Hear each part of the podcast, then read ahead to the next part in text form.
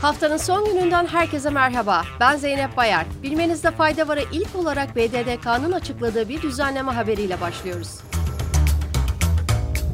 Bankacılık Düzenleme ve Denetleme Kurumu BDDK, cep telefonu alımı amacıyla kullandırılan tüketici kredilerinde vade sınırının belirlenmesine dikkate alınan 5 bin liralık tutarı 12 bin liraya çıkardı. Diğer taraftan karara göre yenilenmiş ürün niteliğinde olan cep telefonu alımlarında kredi kartlarında taksitlendirme süresi herhangi bir tutar sınırı olmaksızın 12 ay olarak belirlendi. Sıradaki iki haberimiz Amerika Birleşik Devletleri'nden geliyor. Dışişleri Bakanlığı Sözcüsü Ned Price, ABD Dışişleri Bakanlığı'nın resmi yazışmalarında Turkey yerine Türkiye ifadesini kullanacaklarını duyurdu.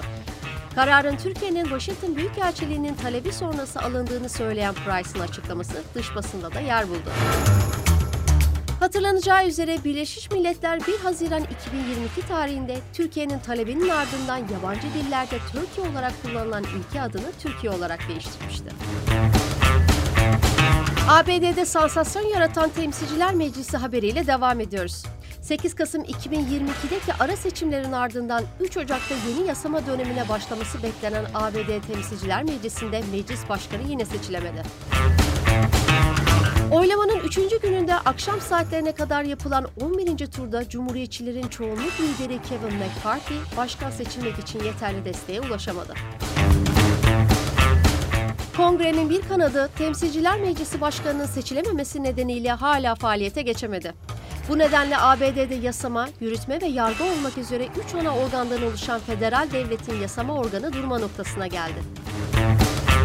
Diğer taraftan Tesla CEO'su Elon Musk Twitter hesabından yaptığı açıklamada ABD Temsilciler Meclisi başkanlık yarışında Cumhuriyetçilerin çoğunluk lideri olan Kevin McCarthy'yi desteklediğini belirtti. Son haberimiz Japonya'dan geliyor. Japon hükümeti Tokyo'daki nüfusun artması sebebiyle şehir dışına taşınan ailelere çocuk başına 1 milyon yen yani yaklaşık 7500 dolar vereceğini açıkladı. Ailelerin bu maaştan yararlanması için en az 5 yıl gittikleri şehirde kalması gerektiği belirtildi. Hükümet nüfusu yaşlanan ve azalan kasaba ve köylere yeniden hayat verme çabasının bir parçası olarak bu planı Nisan ayında uygulamaya koyacak. Kısaca bir hatırlatma yapmamız gerekirse Tokyo 2022 yılında 39 milyon nüfusuyla dünyanın en kalabalık şehri olarak listenin en başında yer almıştı. Bilmenizde fayda varın bugünkü bölümünün sonuna geldik. Haftaya tekrar görüşmek üzere. Hoşçakalın.